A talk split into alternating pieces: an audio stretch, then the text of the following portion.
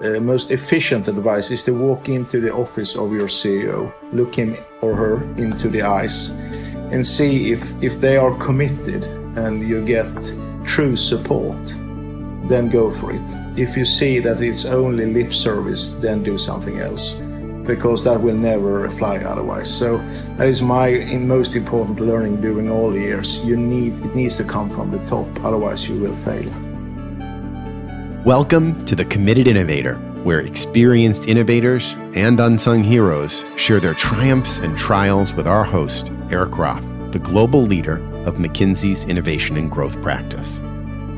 We'll uncover the real stories behind successful innovations and take you behind the scenes with the leaders developing innovative new technologies and business models to unlock long term growth. Today, we're really excited to welcome Peter Kjellberg, CMO and head of global verticals for Dometic, a company that if you haven't heard of by the end of this session, hopefully you'll want to run out and get one of their amazingly cool products for your home. So, Peter, it is a pleasure to welcome you and looking forward to hearing your insights and sharing some of your innovation stories today. Thank you. It's a pleasure to be here. So, why don't we start off with telling us a little bit about yourself and Dometic? Yes, of course. Dometic is, uh, is a global company. We are actually the inventor of refrigeration, and that was exactly 100 years ago. So, two guys uh, studying at the Stockholm University, Munter and von Platen, studied during the days, and in the nights they invented stuff. Among uh, that, they invented absorption. And absorption was then this crazy idea of adding heat to create a cooling effect. And that became then the first uh, start, so to speak, for modern refrigeration, which in itself is considered to be one of the 10 most important innovation during last century.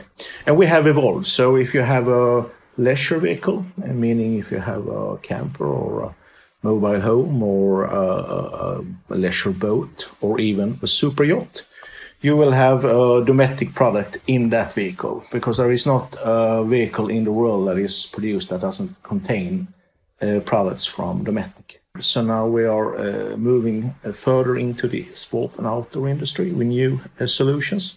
And uh, on top of that, we also have now a Dometic Home, which is quite cool products then for enhancing your experience around food and beverages in your house. So it sounds like Dometic really is focused on evolving its business in and around, would it be fair to say, the lifestyle of consumers? We also have a professional business, but main part uh, is around the end consumer.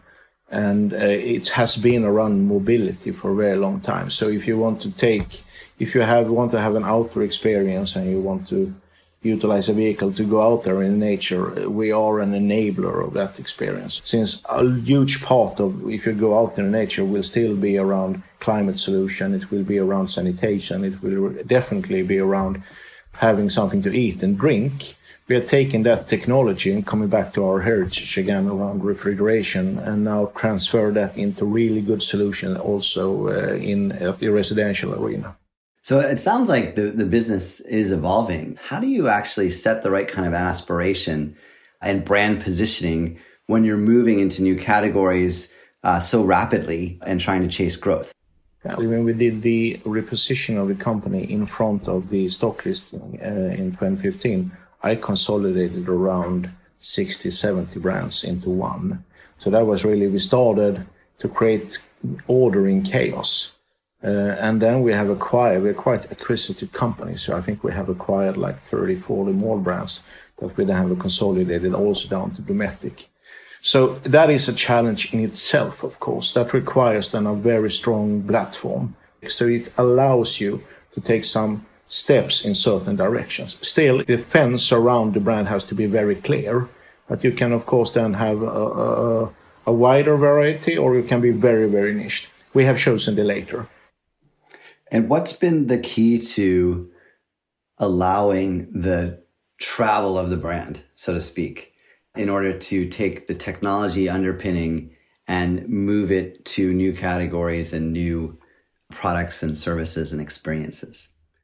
I mean, there is no right and wrong in this, and I think each company has to find its own way to success. Uh, in my way, I've been working with this kind of topics for many, many years. So I started in the uh, in the fast-moving consumer goods business, working with one of the biggest companies there, um, and then I went into the car industry, worked for Daimler Chrysler for many, many years with their premium and luxury brands, and all those different roadmaps have been different. In my latest two journeys, it's all about the, brand platform. We have really put that in the center of of uh, how we should steer the business going forward, meaning uh, what to divest, uh, what to uh, maintain, and where to go forward and to, to create growth in the company. I think the last two of those journeys, both the Thule and Dometic, is what I would call a true brand journeys. You can have cosmetic ones, you have, can have one that is only is an end result is some graphic changes, or you can do something that really put in the heart of the company that have an implication on culture, recruitment, organization, distribution, uh, offering, um, the way to market, whatever it is. The later part, I think, is the most. It's the most challenging, of course, but it's also the most rewarding for a company. Well, it sounds like you've had quite the journey. And you said Thule, you uh, sort of glossed over that quickly, but you spent some time there as well, a, a company that many, particularly who uh, enjoy outdoor winter sports, will be familiar with. I mean, general outdoor active persons utilize the products. And the only thing we did actually was just to reframe the utilization of our products. In the beginning, when I started, it was a business to business company that uh, worked with the car industry to put something on uh, the rooftop of a car so you could ship things or you could transport stuff. Instead, it putting it into another context, and you I said, you're an enabler of the outdoor activity. It would be very difficult to go somewhere skiing or snowboarding or biking or canoeing or whatever it is, surfing, without the Thule products. We're not part of the actual activity, but still it will be impossible to do the activity if we were not involved with it. So it just then to capitalize on that uh, environment and that feeling. What you change is then uh, the valuation. Uh, you have many positive outcomes. So one is then valuation of the company becomes completely different. So you move from some kind of sub-supplier position to being a lifestyle brand.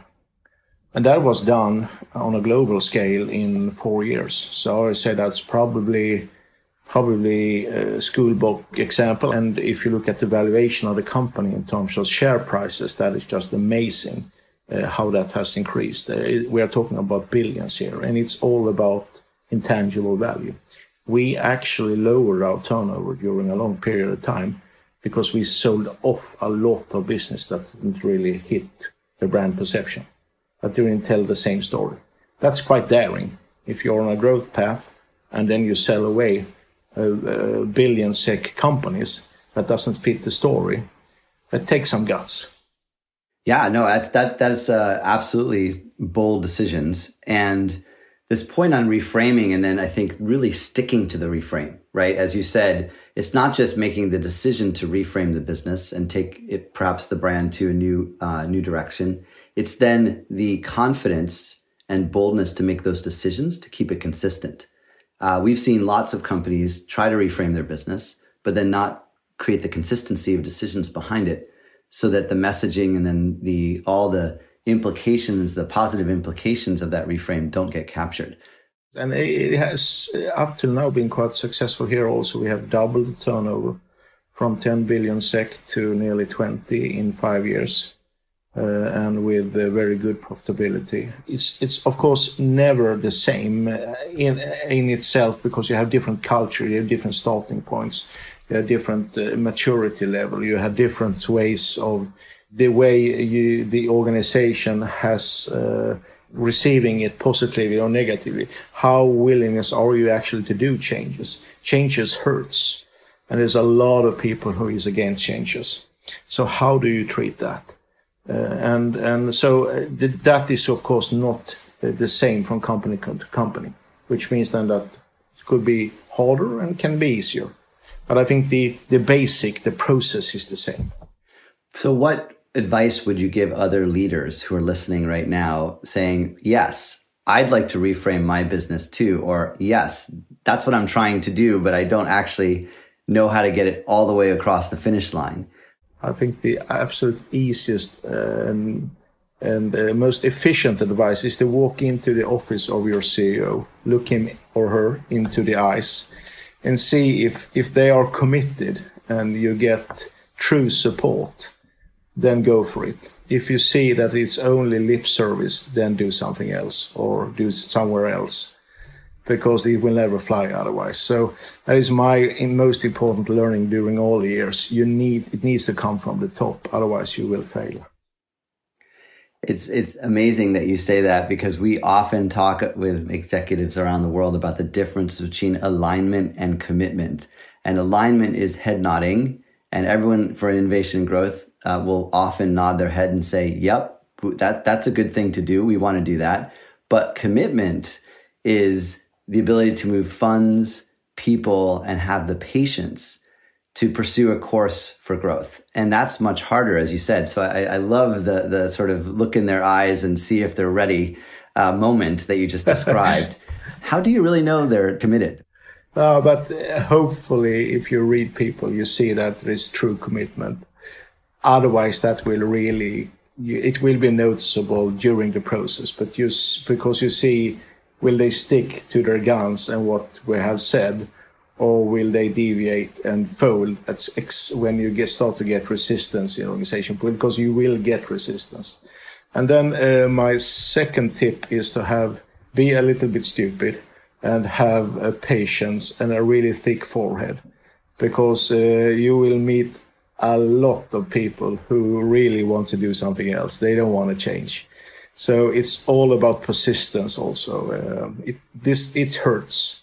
And you will have good colleagues, uh, very successful ones that doesn't really fit into the new environment because they are not willing to change. They won't, don't want to embrace it. And then you come to a point that actually that perhaps then it's better to separate ways because this is impossible to do changes if you don't get people uh, with you.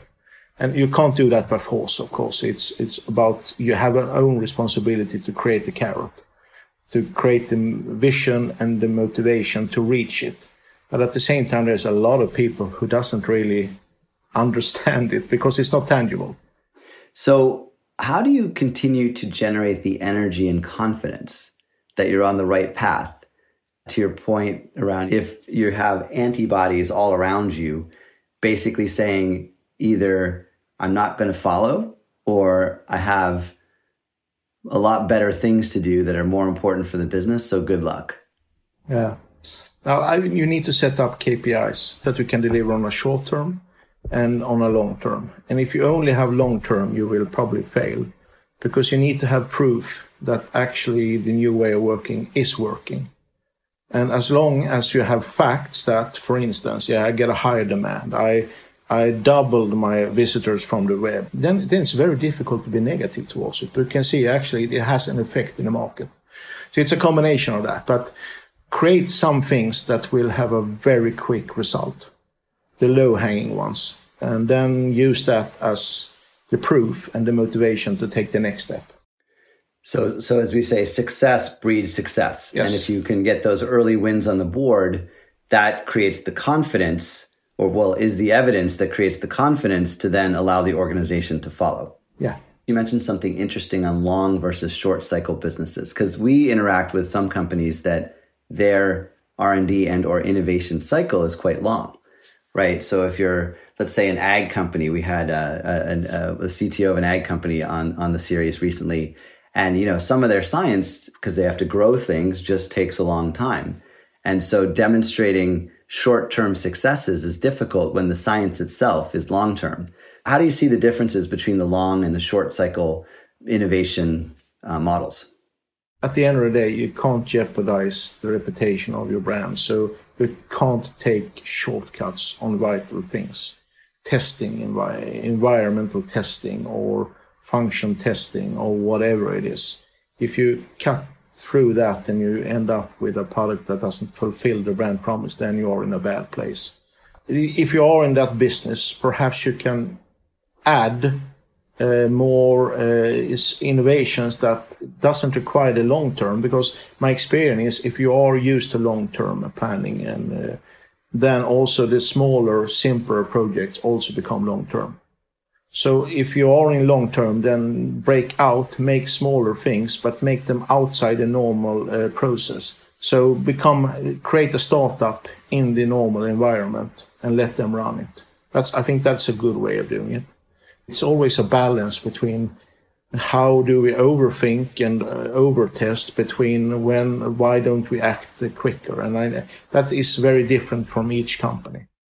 So let's take that insight that you just shared and now apply it to the world of today. We're in a pandemic and we talk to a lot of companies about what has happened to innovation during a crisis. And the thing that comes back almost always is speed speed and scale. Companies have had to pivot pretty dramatically and accelerate and take a new lens to their surroundings in terms of what's changed in their customers uh, and their market environments. What has your experience been through through the last 12 months as you've tried to push on growth and innovation in this, you know, really unprecedented dynamic time?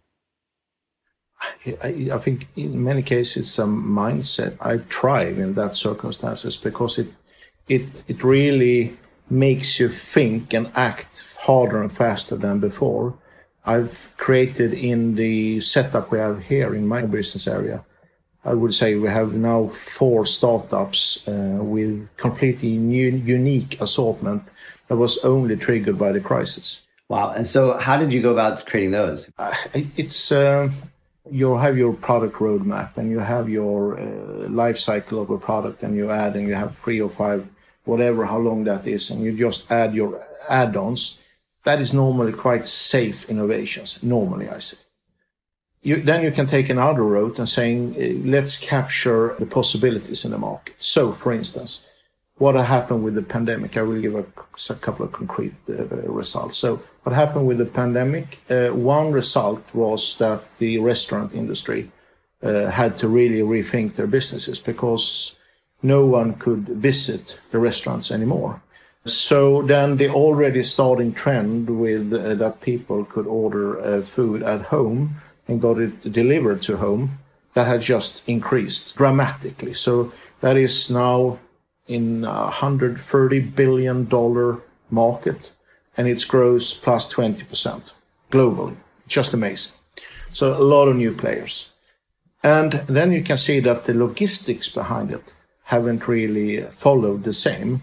So in many cases, when you order food, it's a person, uh, mainly if you look at the city areas, at least metro areas, a person on a bike with some kind of backpack that brings your food home.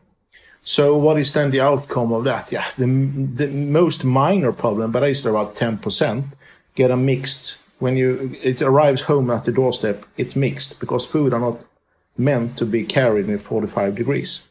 That's the simplest problem. The, the majority is about the food arrives, it's cold. And nearly 25% are feeling a little bit insecure because someone has tempered, contaminated their food. Someone after 45 minutes stands in your doorstep. Where has this pizza been for 45 minutes? What happened with it? Uh, so that was just an insight of saying why, with our technology, we are one of the world leading when it comes to cooling and heating. We are cre- creating uh, mobile solutions. Why not create a solution super simple that uh, secure then the heating or cooling or a mix of it of the food delivered home to you, and that could be uh, connected so you can see if someone has tampered with actually the content in the box. And what is happening also with the uh, food uh, ordering online is that it's more and more older people who uh, orders the food and it's from more and more expensive restaurants. So if you already on the basic level have like 20% saving, no, I'm very, I don't like it because it's, uh, I'm feeling insecure or it's cold when it's arrived. You can imagine what's happened when it's older people with higher demands with more expensive food that will only increase. So that triggered then the invention of the food courier box that we launched Uh, and uh, I had a meeting with a, a, a fantastic company who pro- produces electrical bikes. We had a, just one of your guys connected us actually at McKinsey. We had a cup of coffee. We found each other. I think this was like in September last year. And then we decided we would go live with this solution. So he with the electric bike, we with our food uh, delivery box together as a joint unit. And the fine thing is, uh, I mean, if, if you just burden an organization that is already running and do a lot of stuff, and you burden here is another uh, here, here is another project, you can easily get that. Oh, another one. So instead, this electrical uh, bike company, their designers among they are it's really the pinnacle. So each designer really love the brand, they love the things they're doing. So by bringing then the design department with me into the project, meaning they wanted to spend all the time working with this, uh, even after hours, just because they love to work with these guys. So then you create motivation around it. And we went live, uh, world launch, unique, totally unique product in January, in that short term frame. What I really like about that example, by the way, before you a second, is that it was a clear, valuable problem to solve. Uh, you have the technology, and then the business model you actually co-created with a partner. So you, it's not quite an ecosystem, but it's certainly a joint development effort uh, that brings scale, brings capability, brings talent together in a way that clearly unlocked some passion and inspiration for a brand they loved. Yeah, yeah, because we are not we are not competing; we are only helping we're only helping each other. Uh, so that that has been a very successful, very good relationship. And if you only then can be very clear from start, uh, what kind of framework are you working under? So there is. I also worked in some where you where you you know you work with entrepreneurs and so on, and then you can end up in some strange situation. But this one was uh, super, uh, super, and the end result was just fantastic. So now we have actually overloaded by sales leads from all over the world, from the logistic part, from the restaurant chains, and also from the manufacturer of, of vehicles. So that is uh, the great one. That's amazing. I think you're going to share one more example. I think we have time for. Uh, that was a great story. So my mother, she lives in an elderly home, so she's like uh, six hours driving where I live. So to then help her with the with the daily grocery shopping is of course not then uh, possible in a physical way. So so I I order food to her on the net. Normally that is not uh, uh difficult at all. It's uh, you order food and then it gets delivered the day after by a courier at your doorstep. So very convenient. And then uh, now, when the pandemic started a year ago, uh, suddenly went from a day to like a week, and then it went to like two weeks, and then three weeks, and then four weeks, and then they ended up in like you had to have window where you can order was like a week away for having the possibility to get a delivery in us a number of weeks away. So how can you then plan? your normal grocery needs, uh, everything from detergents to milk to eggs or whatever it is. And then you have to have like a five week window. And then uh, looking at the analysis, you can see that there is food available. You can easily order and you can pay. There are couriers, uh, and there is really no, no, no, no hassle. The pain point is the uh, timing because everyone wants to have uh, the delivery at the same time. So then I looked out my window uh, in my house and, and I looked at my mailbox standing there. So I had a quite normal sized uh, mailbox, which was had a, a, certain kind of footprint. Uh, and then I thought that, that that one, I don't use it anymore. I have like, for all that real estate that that covers, I use like 0.5%. You get two letters a week, and that is normal invoices you don't want to have. And then it's just empty. So why don't take that real estate and do something useful with it instead? Why not create like a refrigerator that you could put on the outside with uh, that you could lock or unlock with, via an app? So, for instance, your grocery delivery could be in the middle of the night instead. So when you wake up in the morning, you go out and fetch it. That means that you can utilize your couriers on a 24/7 level instead of just during a couple of hours a day meaning that you will shorten the time going down from four weeks to hopefully back to uh, a day or two or whatever it is. So that triggered another project that we started, and now we are launching uh, a smart delivery box. Uh, and we are aiming for, among others, the US market this year, actually. Wow. So speed and acceleration to chase a, a, a, known opportunity seems to be something in the DNA of, of both you and your organization that you work within. And those are two pretty incredible examples. We don't often get to hear sort of the logic of the creation of a new value proposition. So thank you so much for walking us through that. It's, uh, it's, it's great to hear how you think. Well, you know, it's been an absolute pleasure. We try to hear from the voices of people who have really been there and done it. And it's no question that you have been there and done it in the terms of innovation and new product launches and new experiences many, many times over. So on behalf of our listeners, on behalf of myself and the team, really thank you for your time today. And uh, I've thoroughly enjoyed the conversation. I could hear more and more of your stories and look forward to uh, opportunities to do so in the future. So thank you so, so much, Peter. Thank you, Erik. Take care. Thanks for listening. You can find a transcript of this conversation at mckinsey.com slash committed innovator. We look forward to having you join us again soon for the next episode of The Committed Innovator.